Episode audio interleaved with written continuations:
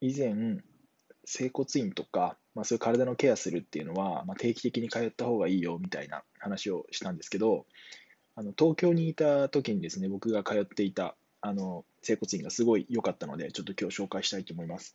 えっと、名前が太平二丁目整骨院っていう、まあ、錦糸町の、最寄り駅は錦糸町にある整骨院なんですけど、そこがすごくいいんですよ。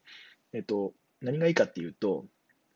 単純にその整骨院としての施術もあるんですけど、プラスアルファで、その体のコンディショニングとか、あの、身体動作のトレーニングとか、なんかそういったのも合わせてやってるんですよね。なので、ちょっと入ったら、整骨院っていうよりは、なんかジムみたいな感じになってるんですよ。